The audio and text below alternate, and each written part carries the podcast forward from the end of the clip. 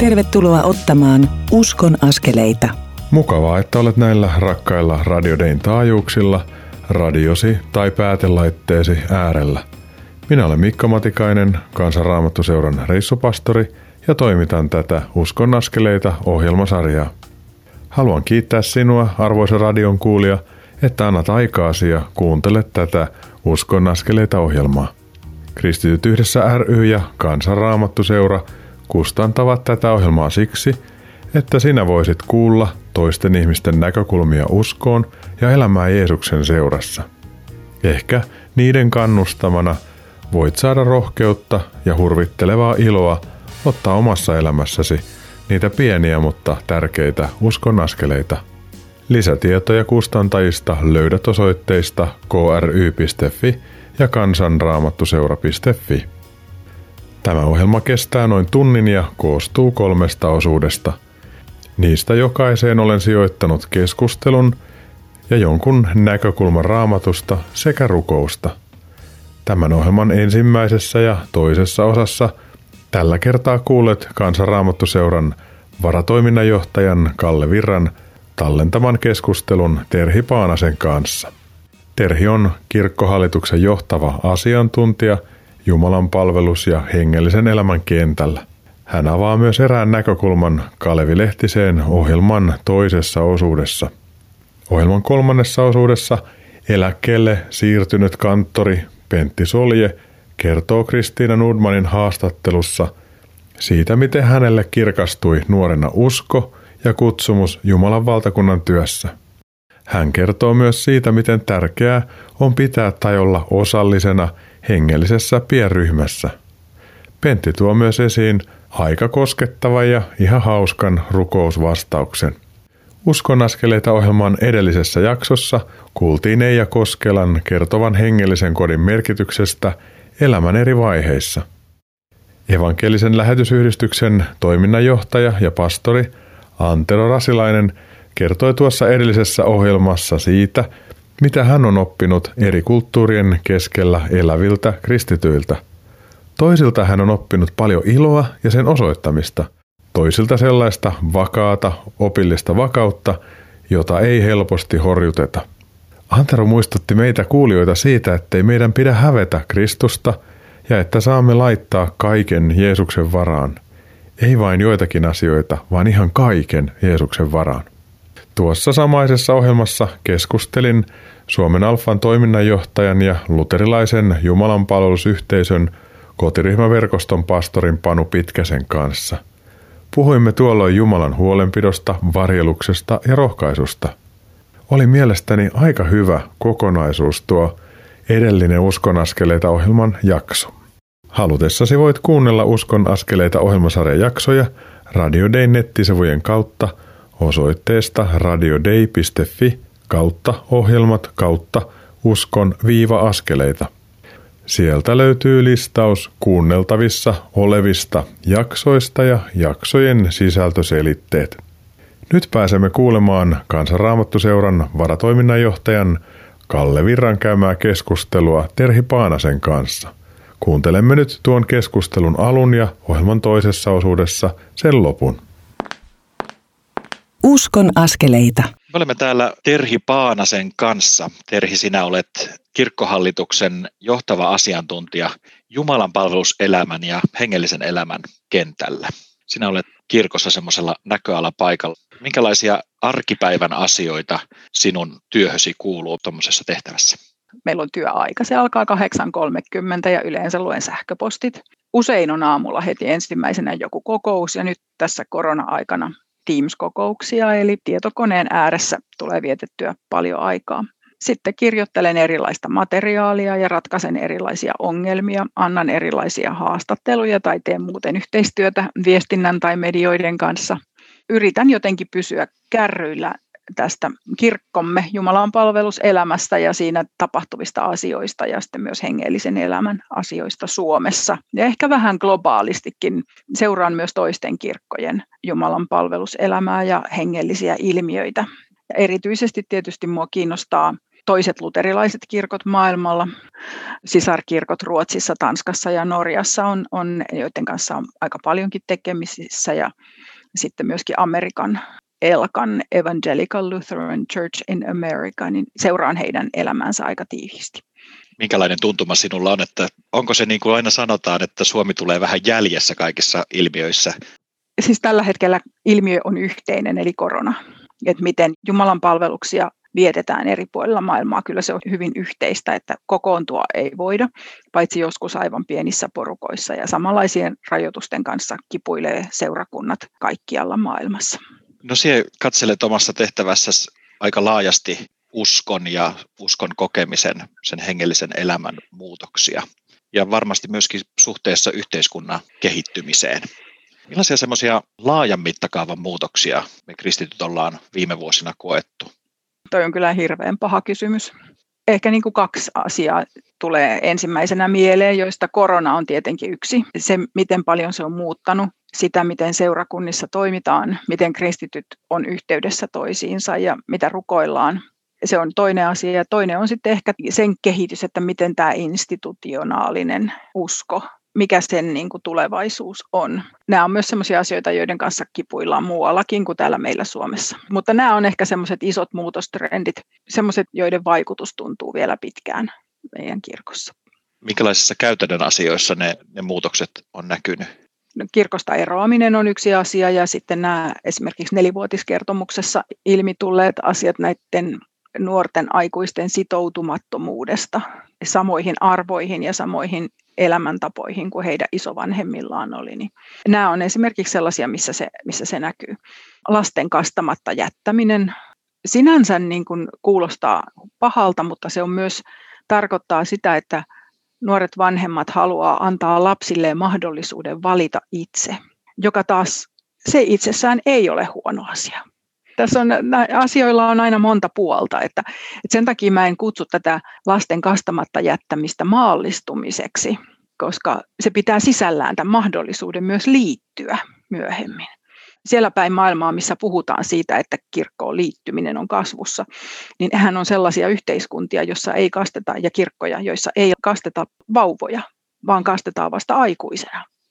Et meillä kun on kastettu perinteisesti vauvoja, niin sitten se näyttää siltä, että kasteet vähenee, kun me ei oikeasti kovin tarkkaan tiedetä, mitä siellä ihmisten mielessä ja perheissä tapahtuu. Eli onko se niin, että tavallaan se niin kuin hengellisen kokemisen merkitys kasvaa kun lähtökohtana on ikään kuin se oma valinta siitä, mihin arvoihin Joo. sitoutuu. Joo, siis silloin kun se on henkilökohtainen sitoutuminen, niin se on vahvempi kuin se, että se on vain niin kuin sukupolvien antama tai toivoma liittyminen. Me puhutaan niin kuin jännästä murroksesta tässä, jota toiset kauhistelee ja toiset näkee sen mahdollisuutena. Kumpana sinä näet sen? Näen sen, mä sekä että. en oikein osaa ottaa kantaa tähän, koska olen itse kovin iloinen, että mun lapsen lapset on kastettu. Liikuttavia hetkiä, kaikki ne kasteet. En usko, että minun isovanhempana olisi vaikuttanut se, että jos joku olisi jätetty kastamatta, olisin varmaan kertonut joulun merkityksestä ihan samalla tavalla, oli kastettu tai ei. Ja, ja se varmaan tuo myöskin sille sen esiin tuomiselle, että miten, miten esimerkiksi isovanhempana kokee uskon tai sen mm. hengellisen elämän, niin sille ihan uudenlaisen merkityksen, kun se onkin valintakysymys myöskin niin, kyllä, lapsen lapselle. Kyllä. kyllä, ja kyllä ne lapset kysyy sitten, varsinkin tämmöisessä perheessä, missä usko on läsnä monin eri tavoin, ihan jo näkyvästi ikoneina ja muina esineinä, niin kyllä lapset kyselee niiden merkitystä. Nyt jo tuollaisena kolmevuotiaina esimerkiksi on saanut vastailla sellaisiin kysymyksiin. Sitten jos katsotaan pikkasen tulevaa, sinä katsot sitäkin asiaa. Minkälaisia trendejä tai suuntia hengellisen elämän kokemisessa sinä ennakoit, että, että me tulevaisuudessa tullaan kohtaamaan? Tämä on tota, niin, erittäin mielenkiintoinen kysymys. Mä ajattelen, että hengellisessä elämässä on niin kuin kaksi puolta. Toisaalta se on niin ihmisen toimintaa ja sitä me voidaan tarkastella. Sitten on hengellinen elämä, joka on pyhän hengen toimintaa. Ja sitä me ei voi, voida suunnitella eikä niin kuin rakentaa skenaarioita, että miten pyhä henki tulee toimimaan. Et sitten kun me puhutaan hengellisestä elämästä, niin me ajatellaan sitä ihmisen toimintaa ja miten ihmisiä voidaan tukea hengellisessä elämässä, koska se, se on kuitenkin kaiken ydin, tämä hengellinen elämä. Sitten mä ajattelen, että tässä on niin kuin kaksi puolta, jotka on tärkeitä, joita on hyvä tarkastella, tai onkohan ne näkökulmia mieluummin. Mä haen vähän näitä sanoja. On olemassa yksilön näkökulma, jossa, joka on aika vapaa. Yksittäinen ihminen kokee Jumalan puhuttelua ja, ja tekee erilaisia asioita vahvistaakseen sitä ja luodakseen tilaa Jumalan puhuttelulle omassa elämässään. Sitten meillä on yhteisöllinen hengellinen elämä, eli se mitä eletään yhdessä toisten kanssa seurakunnassa tai yhteisössä. Se ei ole samalla tavalla vapaata, vaan siihen liittyy kaikenlaisia sopimuksia ja keskustelua ja jopa sovittuja toimintatapoja, kuten Jumalan palveluskaavat, joita kaavoiksi kutsutaan. Oikeasti ne on järjestyksiä, mutta meillä Suomessa kutsutaan niitä kaavoiksi. Kangistava sana jollain tavalla. Niin, niin on siis samalla lailla kuin matemaattinen kaava, niin, niin. se ei ole se, että se tuottaa aina saman lopputuloksen. Niin, kieltämättä totta. mutta se, se tuottaa aina erilaisia lopputuloksia. Mutta me kutsutaan niitä kaavoiksi, se on jotain suomalaista. Lämmin kiitos Terhi Paananen ja Kalle Virta tästä keskustelunne ensimmäisestä osuudesta. Siinä minua kosketti ajatus siitä, että hengellisyydessämme on kaksi puolta, on yksityinen puoli ja yhteisöllinen puoli. Yksityistä Jumalan kanssa olemista jokainen meistä elää omalla tavallaan. Meidän kokemuksemme ovat erilaisia, jos vertailemme niitä toistemme kanssa. Aivan samoin on muuten silloin, kun puhumme jostain yhteisesti tuntemastamme ihmisestä ja hänen hyvistä puolistaan. Huomaamme kiinnittäneemme huomiota toisaalta samoihin ja sitten myös erilaisiin asioihin, vaikka kyse on samasta ihmisestä. Mitä enemmän rakastamme tai välitämme toisesta, sitä vähemmän haluamme puhua hänen huonoista puolistaan. Jeesus kehottaa meitä menemään Jumalan eteen yksityisesti ja vuodattamaan sydämemme hänelle silloin, kun kukaan muu ei näe. Jeesus sanoo Matteuksen evankeliumin luvun kuusi jakeissa viisi ja kuusi näin. Kun rukoilette, älkää tehkö sitä tekopyhien tavoin.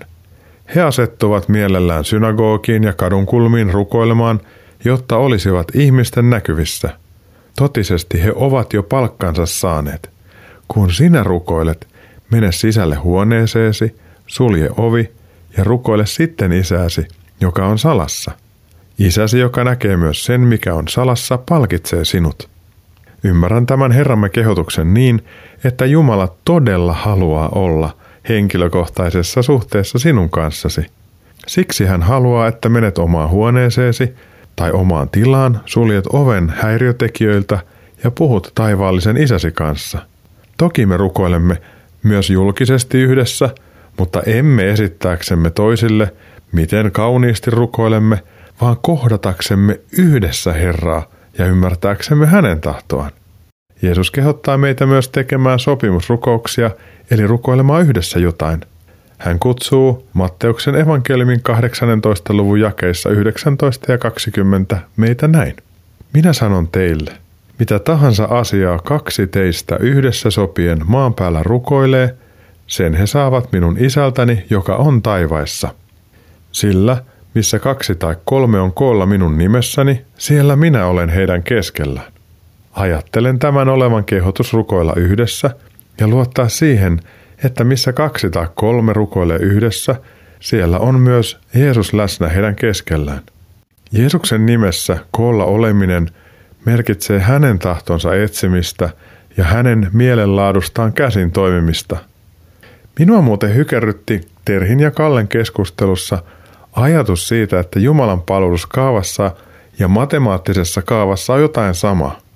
Näin siitäkin huolimatta, että tietty matemaattinen kaava antaa aina saman lopputuloksen, kun taas Jumalan palveluskaavan tulos on aina erilainen, koska kysymys on Jumalan kohtaamisesta ja pyhän hengen työstä noissa tilanteissa. Puhutaanpa yhdessä Jumalalle. Rakas taivaallinen Isä, me kiitämme sinua siitä, että haluat kohdata meidät yksityisesti ja antaa aikaasi meille. Anna meidän ymmärtää tämä suureksi etuoikeudeksi ja ottaa joka päivä vaikka vain vähän aikaa, jonka aikana me vetäydymme hetkeksi eroon toisista ihmisistä ja haluamme puhua sinun kanssasi, rakas Isä. Auta sinä pyhä henki meitä tässä. Rakas Jeesus, me kiitämme sinua siitä, että haluat olla kanssamme – kun kokoonnumme yhteen. Siunaa meitä ja vahvista yhteistä uskoamme. Isä, auta meitä elämään yksityisesti ja yhteisöllisesti sinua lähellä. Johdata meitä sinun valossasi. Tätä rukoilemme Jeesuksen nimessä. Aamen. Kuuntelemme seuraavaksi Maria Laakson laulamana kappaleen Jumala hengittää minussa. Tuon kappaleen jälkeen Uskon askeleita ohjelma jatkuu ja kuulet Terhi Paanasen ja Kalle Virran keskustelun toisen osan. Pysy siis kanavalla.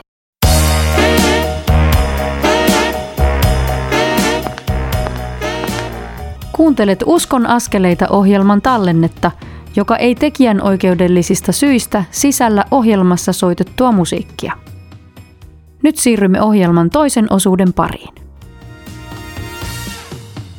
Kuuntelet Uskon askeleita ohjelmaa, jonka tuottavat Kristityt yhdessä ry ja Kansanraamattu seura. Lisätietoa löydät osoitteista kry.fi ja kansanraamattuseura.fi. Tervetuloa takaisin Uskon askeleita ohjelman pariin. Minä olen Mikko Matikainen, Kansanraamattuseuran reissupastori ja toimitan tätä Uskon askeleita ohjelmasarjaa. Hetki sitten kuulimme Terhi Paanasen ja Kalle Virran keskustelun ensimmäisen osuuden, jossa oli puhetta hengellisen elämän kahdesta puolesta, yksityisestä ja yhteisöllisestä puolesta. Molemmissa hengellisyyden puolissa pyhä henki on ratkaisevan tärkeä – Kerran erään koulutuksen yhteydessä olin ruokajonossa. Eräs osallistuja pyysi minua silloin selventämään sitä, kuka ja millainen pyhähenki on. Aikamoisen iso kysymys lyhyesti ruokajonossa käsiteltäväksi. Aloitin sanomalla, että pyhähenki on meidän rohkaisijamme ja meidän puolustajamme. Ja jotta hän voi olla meille tätä, niin hän palauttelee mieleemme kaiken, mitä Jeesus on sanonut. Hän avaa meille Jumalan sanaa ja auttaa meitä uskomaan Jeesukseen ja kokemaan hänen läheisyyttään. Ja jos oikein pelkistän, niin pyhä henki on kuin läsnä oleva Jeesus, mutta ilman näkyvää kroppaa. Kohdatessamme pyhän hengen kohtaamme Jeesuksen ja hänen todellisuutensa.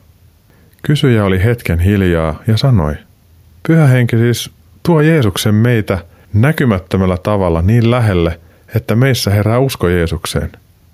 Voidaanko pyhää henkeä ajatella ikään kuin puhelimena, joka on ehjä ja tuo Jeesuksen viestin ja läsnäolon meidän lähellemme ilman säröjä? Sitten olimme molemmat hetken hiljaa ja katsoimme toisiamme. Olimme sanoittaneet yhdessä asioita tavalla, joka sai minut huokaisemaan mielessäni. Kiitos ihana Jeesus, kiitos pyhä henki. Pyhä henki auttaa meitä kohtaamaan isän yksityisyydessä – hän avaa uskovien yhteyden ja rakentaa seurakuntaa Jeesuksen kaltaiseksi. Hän antaa meille armolahjoja eli työkaluja, jotta seurakunta voisi rakentua ja olla siunauksena tässä ajassa. Yhteisöön pyhä henki tuo uskon ja halun olla yhdessä Jumalan edessä, kuunnella ja kuulla, mitä Herralla on mielessä. Nyt käymme kuuntelemaan kirkkohallituksen johtavan Jumalan paluusasiantuntijan Terhi Paanasen ja Kalle Virran keskustelun toisen osan.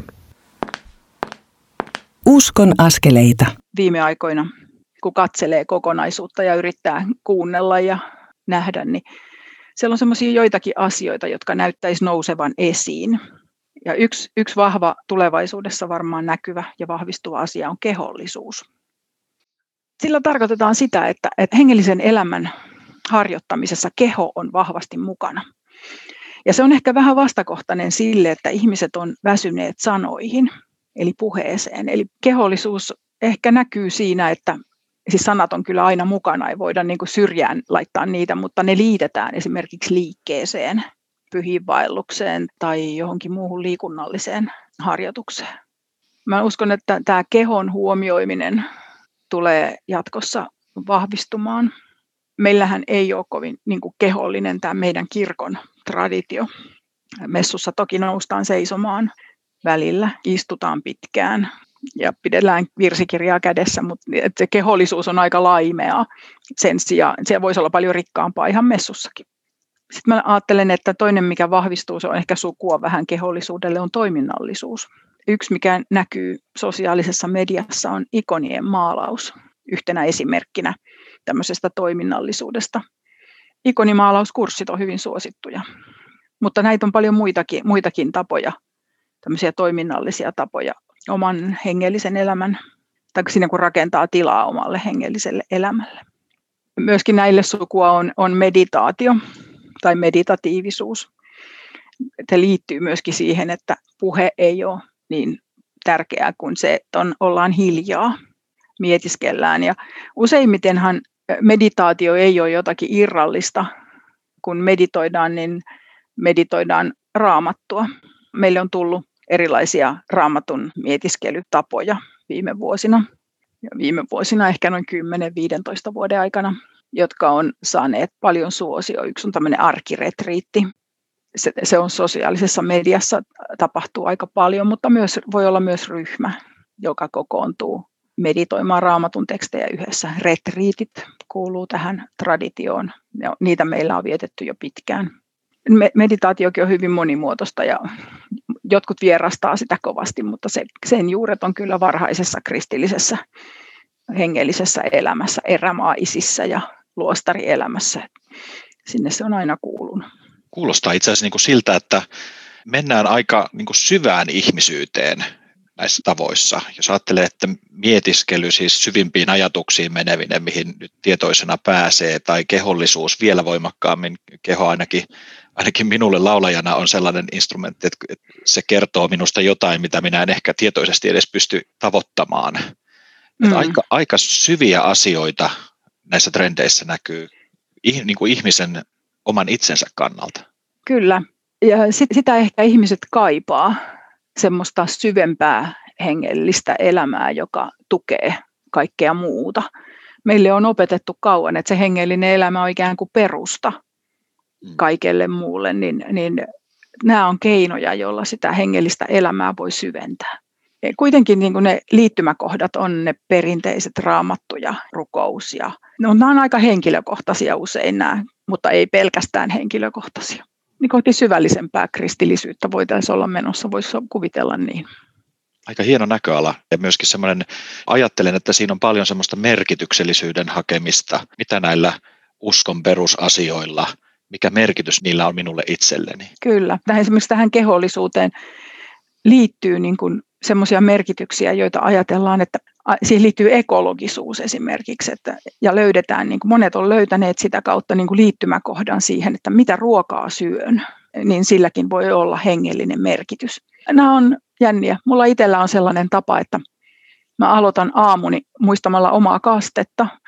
Kun mä pesen aamulla kasvoni, niin laitan kasvoille vettä kolme kertaa ajatellen, että teen sen isän ja pojan ja pyhän hengen nimeen. Ja sillä mulla alkaa jokainen aamu.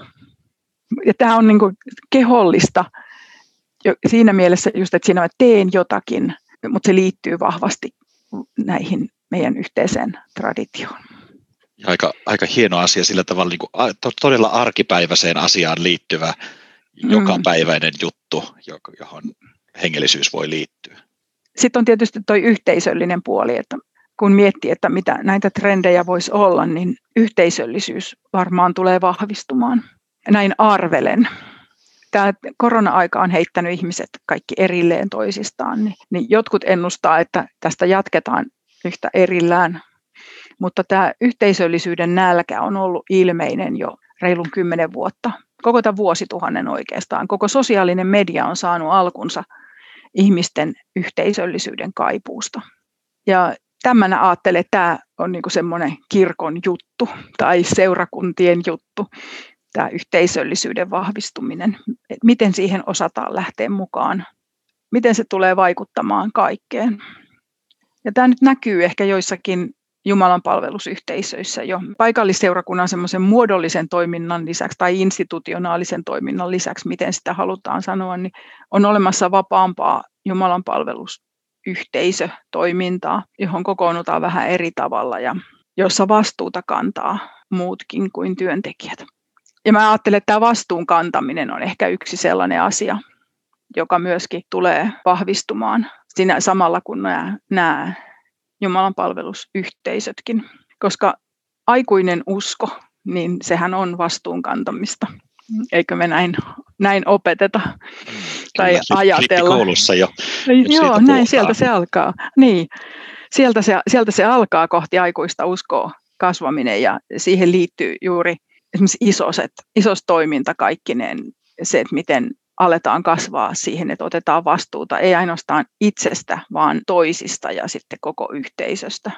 Se liittyy myös sitten, että sitä voi jatkaa Jumalan palvelusyhteisöissä tällä hetkellä luontevalla tavalla.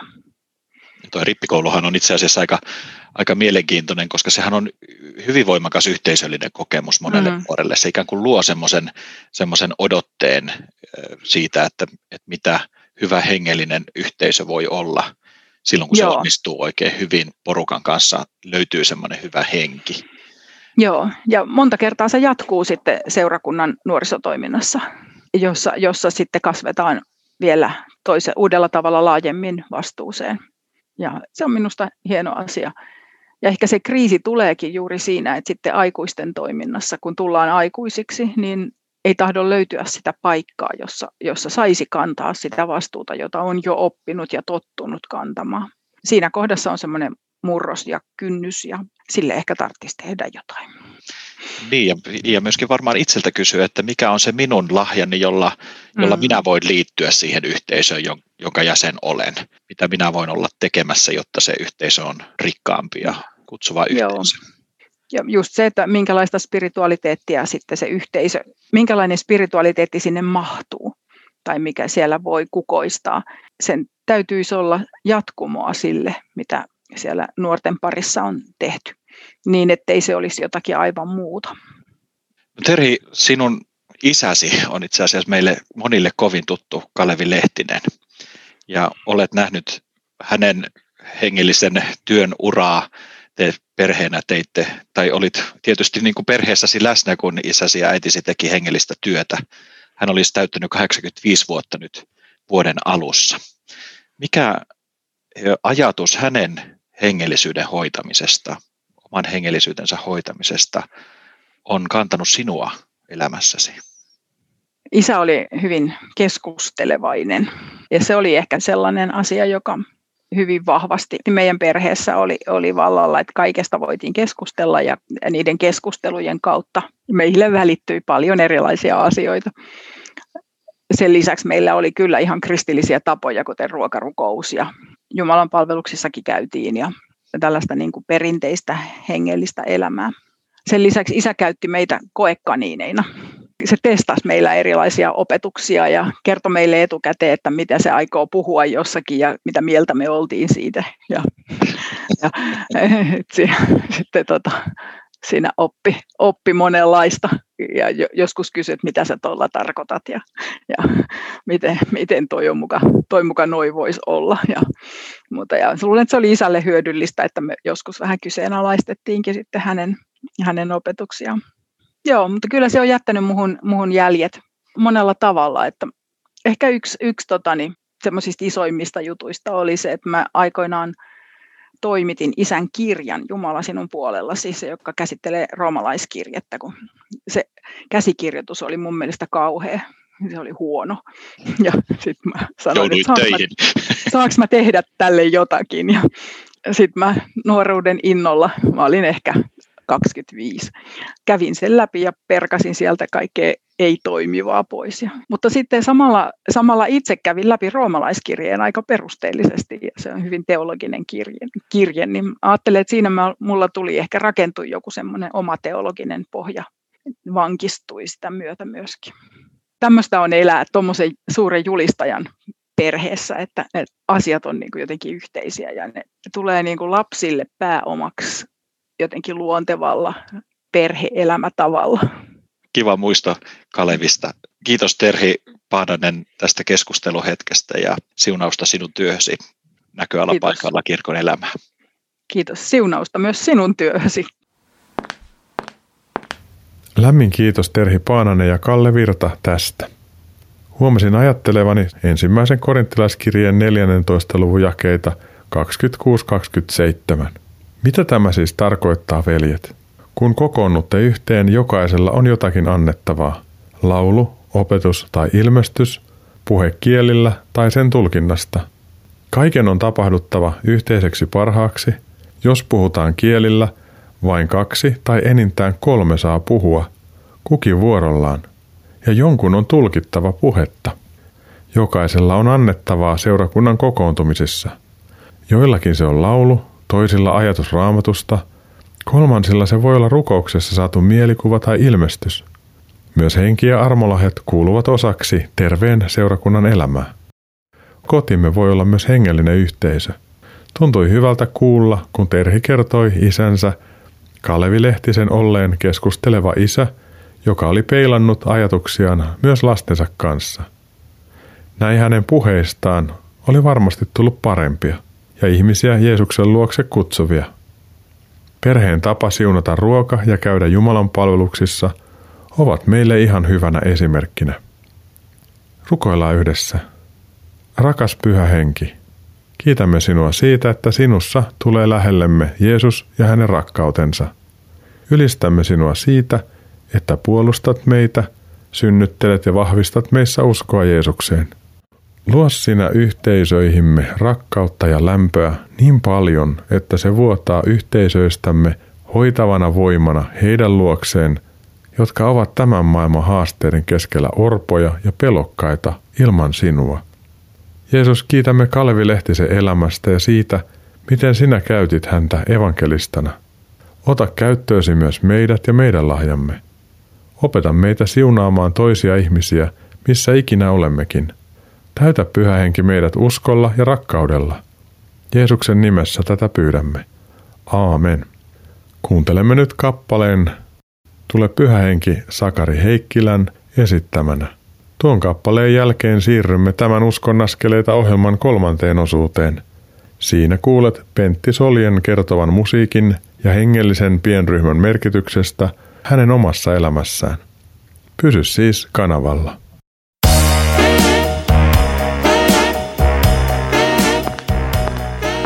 Kuuntelet Uskon askeleita ohjelman tallennetta, joka ei tekijän oikeudellisista syistä sisällä ohjelmassa soitettua musiikkia. Nyt siirrymme ohjelman kolmannen osuuden pariin.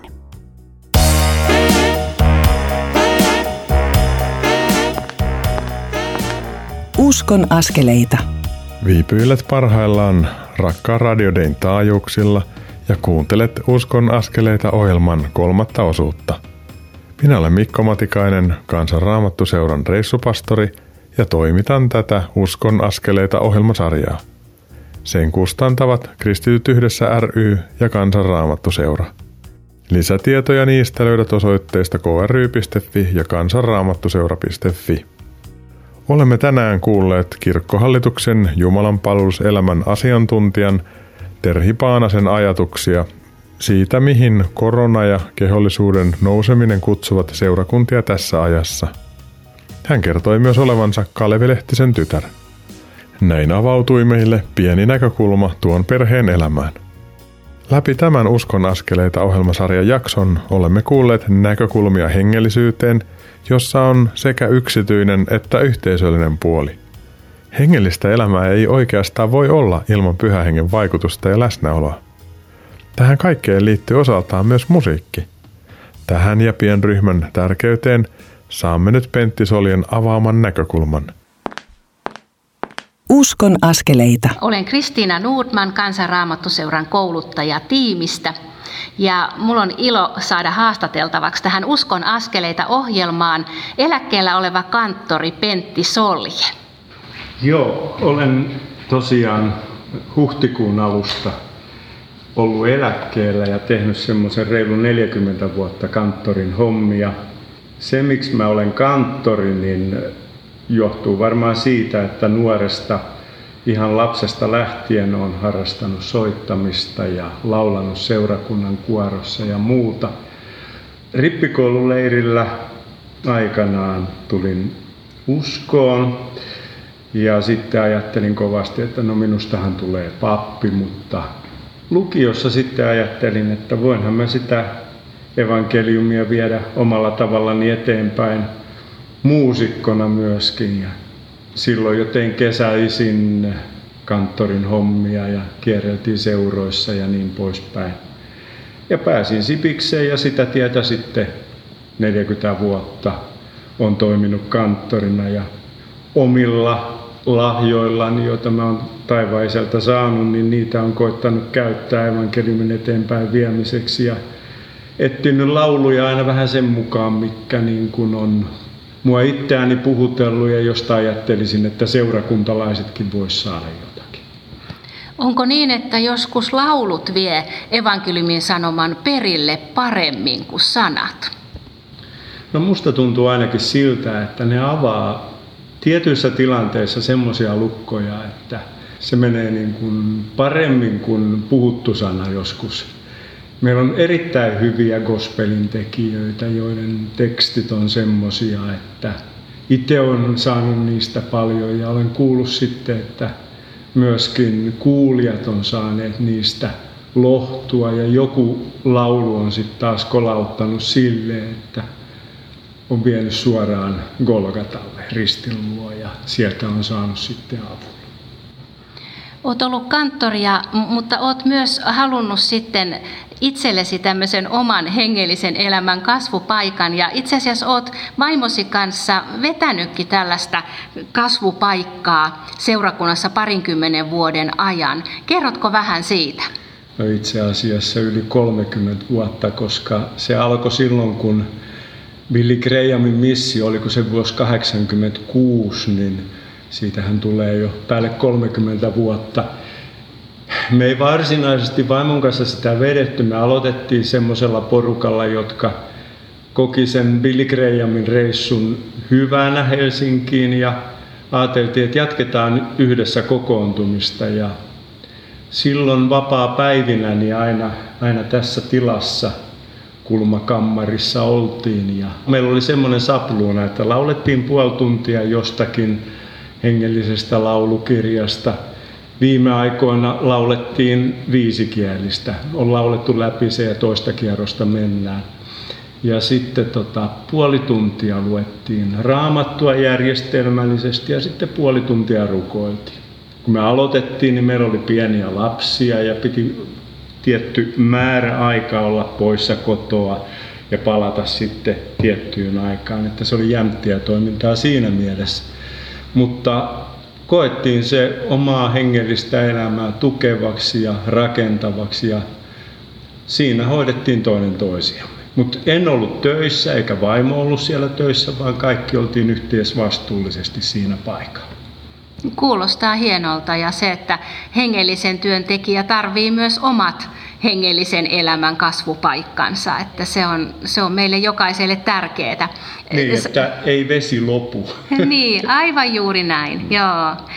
Sä oot vähän sanonut, kun ollaan juteltu, että, että et, et ole kovin kummonen raamatun lukija, etkä nyt koe olevas niin rukoilijakaan, mutta, mutta eikö tämmöisessä yhteydessä niin just se oma hengellinen elämä vahvistuu. Että ei tarvitse katsoa ehkä niin paljon siihen, millainen itse on, vaan miten hyvä Jumala on. Niin, ja jotenkin on kokenut siinä kasvupaikassakin, että siellä itse kullakin tulee semmoisia sanoja, sanontoja, jotka saa jostain muualta kuin itseltään. Ne on rakentanut sille yhteisesti meitä. Sä, sä oot myös kertonut yhdestä rukousvastauksesta. Mä ajattelin, että kaikki me rukoilijat saadaan rukousvastauksia myöskin ja, ja, ja joskus kannattaa täsmärukoilla. Kerrotko esimerkin, kun vaimosi kanssa rukoilitte täsmärukouksen?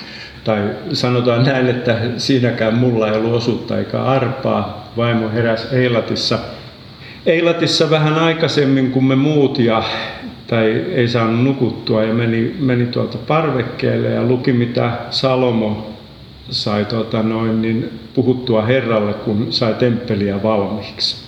Ja hän luki sieltä, että kun pakanakin kääntyy tätä temppeliä kohti, niin kuule Herra hänen rukouksensa, että sinun nimesi tulisi ylistetyksi kaikkialla maailmassa tai jotakin sinne päin. Se oli, nyt en ole katsonut sitä justiin tähän hetkeen, mutta Raisa kääntyi sinne päin ja rukoili temppeliin päin, katsoi, että Jerusalem on tuolla ja kääntyi sinne päin ja rukoili. Kun me oltiin viishenkinen perhe, mutta meidän vanhin lapsi oli jäänyt Suomeen opiskelemaan. Ja Raisa pyysi, että jos tämä tytärkin saisi jotain kivaa tähän syksyynsä, että kun me oltiin, oltiin siellä lämpimässä ja meitä oli tosiaan siunattu hyvällä reissulla, me palattiin kotiin ja mulle tuli puhelu keskiviikkona sitten yhdeltä tuota tehdasfirmalta, että tuota, no Fatserilta, että onko tytär kotona ja mä sanoin, että ei ole kotona, että hän on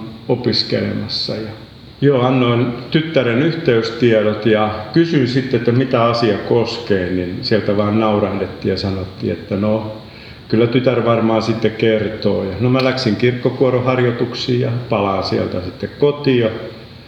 Niin vaimo nauraa ja sanoo, että no, voitaisiin se soittaa vielä tyttärelle. Ja tytär kertoo, että hän oli sitten kesällä vastannut semmoiseen Fatsermakeisten keksipakettikilpailuun, että oli tulossa Millennium-juhla, eli vuosien, vuoden vaihde 2000, ja, ja, ja että mitä tekisit silloin, niin tytär oli kirjoittanut, että vien poikaka, veisin poikakaverin Pariisiin, että jos hän vaikka siellä kosisi häntä. Hän voitti sitten Pariisin matkan ja he menivät sinne, saivat vielä sitten bussista löyty paikallista valuuttaa vielä sataisen verran, jolla, jolla saivat sitten vielä ostoksia tehdä siellä. Ja seitsemän ruokalajin illallisen söivät silloin, kun me katsottiin telkkarista, kun Eiffeltorni näytti räjähtävän suunnilleen. He eivät sitä nähneet, mutta nauttivat hyvästä ruuasta. Ja no, vävy ei silloin kosinut, mutta naimisissa he ovat olleet jo pitkään, niin mulla on 17-vuotias lapsenlapsi, että tämmöistä. Että tällaisia rukousvastauksia. joo, joo, mm. ja oltiin aivan näin käkenä, että taivaan sisällä löytyy tämmöistä huumorin tajua. Mm. Itse olen kokenut sen rukouksen tärkeyden sillä että mulla on ollut esirukoilijoita, että minä olen tässä. Tässä mun mummo rukoili ja, ja, ja mulla on rukoilevat kummit ollut ja toinen on vielä elossa. Ja on kokenut heidän kanssa semmoista hyvin läheistä yhteyttä. Ja jaetaan rukousasioita keskenämme tämän elossa olevan kummitärin kanssa edelleen. Ja vielä tästä meidän piiristä, niin täällä me rukoillaan myöskin yhteisten asioiden puolesta. Ja ne jää viikoksi aina korvaan soimaan ja niitä asioita kannetaan myöskin sitten eteenpäin rukouksen voima on ihmeellinen. Mm. No, sieltä on nyt vierähtänyt aikaa sieltä nuoruuden uskoon tulon päivistä. Mm. Onko sulla joku raamatun kohta mielessä, joka tähän hetkeen jotenkin sua siunaa ja puhuttelee? No pitkään on ollut tietysti semmoinen raamatun kohta, siihen mä oon aina vedonnut, kun on ollut musta päivä, että vaikka me olisimme uskottomat, niin pysyy hän kuitenkin uskollisena, sillä itseänsä kieltää hän ei saatettaisi olla vanhan käännöksen mukaan.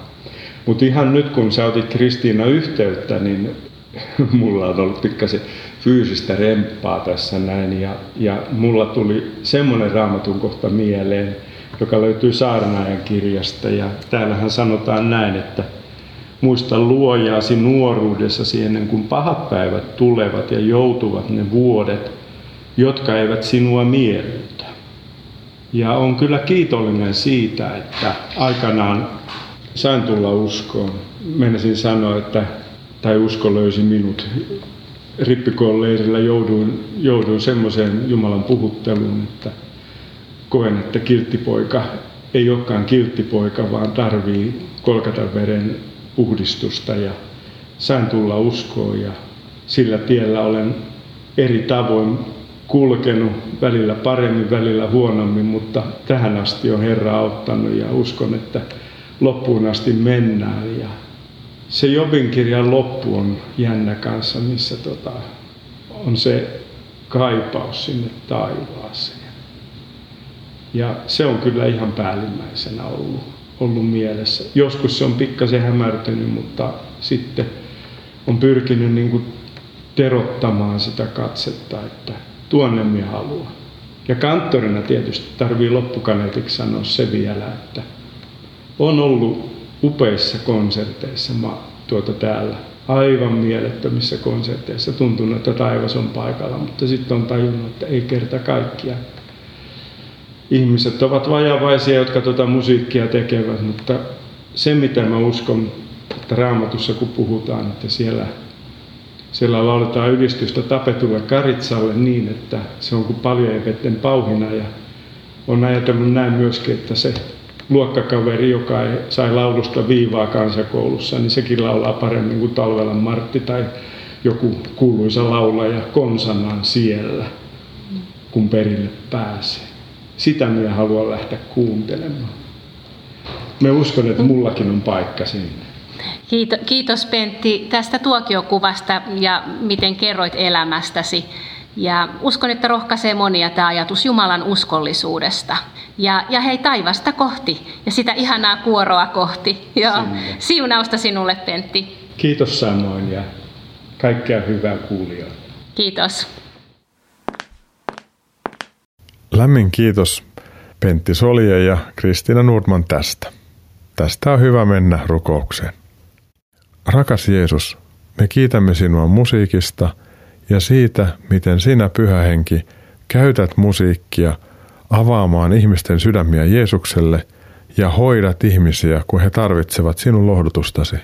Pyhä Henki, sinä lohdutat ihmisiä, jotka elävät kipujensa, yksinäisyyden tai kaipauksen keskellä. Kiitos taivaallinen Isä siitä, että jossain vaiheessa pääsemme jälleen osallistumaan oman kotiseurakuntamme elämään paikan päällä. Kiitämme myös siitä, että taivas on totta ja että sinä Jeesus olet avannut meille tien sinne ristisi kautta. Kiitos Jeesus, että saamme rukoilla sinun pyhässä, kallissa nimessäsi ja sovintoveressäsi. Aamen. Nyt on ehkä ihan hyvä aika antaa muutama ajatus tätä viikkoa varten. Yksi. Varaa aikaa ja ole Jumalan kanssa. Puhu hänelle ja kuuntele. Älä lyö laimin oman hengellisen yhteisösi kokoontumista, jotta hengellinen elämäsi on totta sekä yksityisesti että yhteisöllisesti. 2. Keskustele perheesi kanssa hengellisistä asioista ja ota tavaksesi siunata ruokasi. 3. Muista, ettei pyhä henki liiku tai nuku puolestasi. Hän kyllä lähtee kanssasi kävelylle ja haluaa siunata unesi, kun käyt levolle. Puhu Herran hengelle, kun olet kävelyllä, ja sala siunaa toisia ihmisiä kulkiessasi. 4. Jos ajattelet toista ihmistä ja mielesi nousee jokin musiikkikappale tai raamatun kohta, niin rukoile tuon ihmisen puolesta. Soita sitten tälle ihmiselle ja kerro, mitä mieleesi tuli. 5. Kuuntele sinua hoitavaa hengellistä musiikkia. Kiitä Jumalaa hengellisen musiikin tekijöistä. Rukoile mielesi nousevien artistien tai yhtyeiden puolesta. Voit myös lähettää heille jonkun rohkaisevan viestin. Nämä kuulemasi virikkeet löydät ohjelman päätyttyä Uskon askeleita Facebook-seinältä. Tämä jakso uusitaan lauantaina kello 18 ja sunnuntaina aamuyöllä kello 02. Ohjelman tallenteita voit kuunnella Kansanraamattuseuran etusivulta kansanraamattuseura.fi tai Radio Dayn nettisivulta osoitteesta radiodei.fi kautta ohjelmat kautta uskon-askeleita. Minä Mikko Matikainen kiitän sinua siitä, että kuuntelit tämän Uskon askeleita ohjelmasarjan jakson. Toivon sinua ottavan virikkeissä mainittuja tai ihan omia uskon askeleita tällä viikolla. Ehkä me voimme näin olla siunaukseksi toisille ihmisille ja kristillisille yhteisöille. Tämän ohjelman lopuksi kuuntelemme Seija Koivulan laulamana kappaleen Yksin en kulje. Ensi viikon maanantaina kello 21.40 kuulet jälleen uuden Uskon askeleita ohjelmasarjan jakson. Siis ensi viikkoon. Moi moi!